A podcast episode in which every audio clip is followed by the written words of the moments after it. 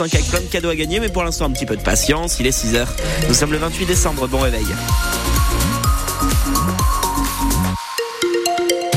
Le journal Emmanuel Clavry. Avec du gris pour aujourd'hui, Benoît? Ouais, pas mal de gris euh, dans l'ensemble. Le retour des averses pour la soirée, parfois un petit peu plus tôt euh, sur le nord de la Dordogne. On fait un point complet sur euh, votre météo.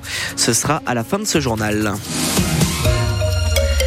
Lors de la 14e journée de Pro B de basket, Poitiers a stoppé la belle série de victoires de Boulazac. Eh oui, il n'y a pas eu de dixième succès consécutif. Les poids de très en forme hier soir l'ont emporté 94 à 85 face à une équipe de Boulazac qui a complètement raté son premier carton. Les Boulazacois ont accusé 27 points de retard.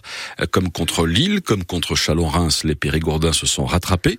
Ils sont revenus à 4 points de leurs adversaires, remportant les trois derniers cartons du match. Mais le BBD, très maladroit hier soir au lancer franc n'a pas réussi cette fois à l'emporter.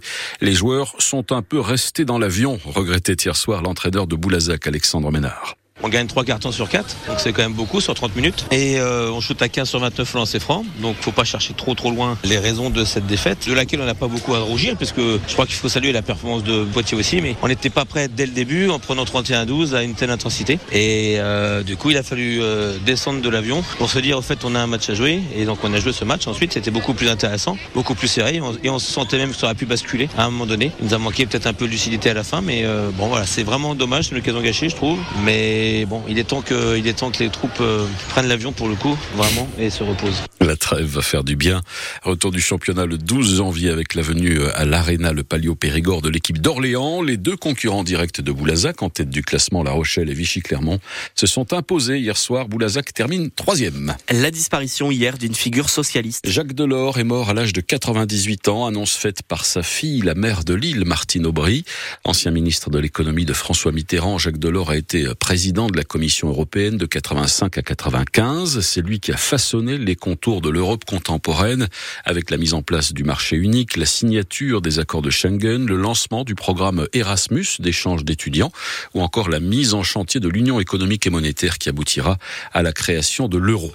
La grande famille du rugby et du sport va dire adieu ce matin à l'un de ses grands passionnés. Les obsèques de Philippe Salon seront célébrées tout à l'heure à 10h en la cathédrale Saint-Front à Périgueux.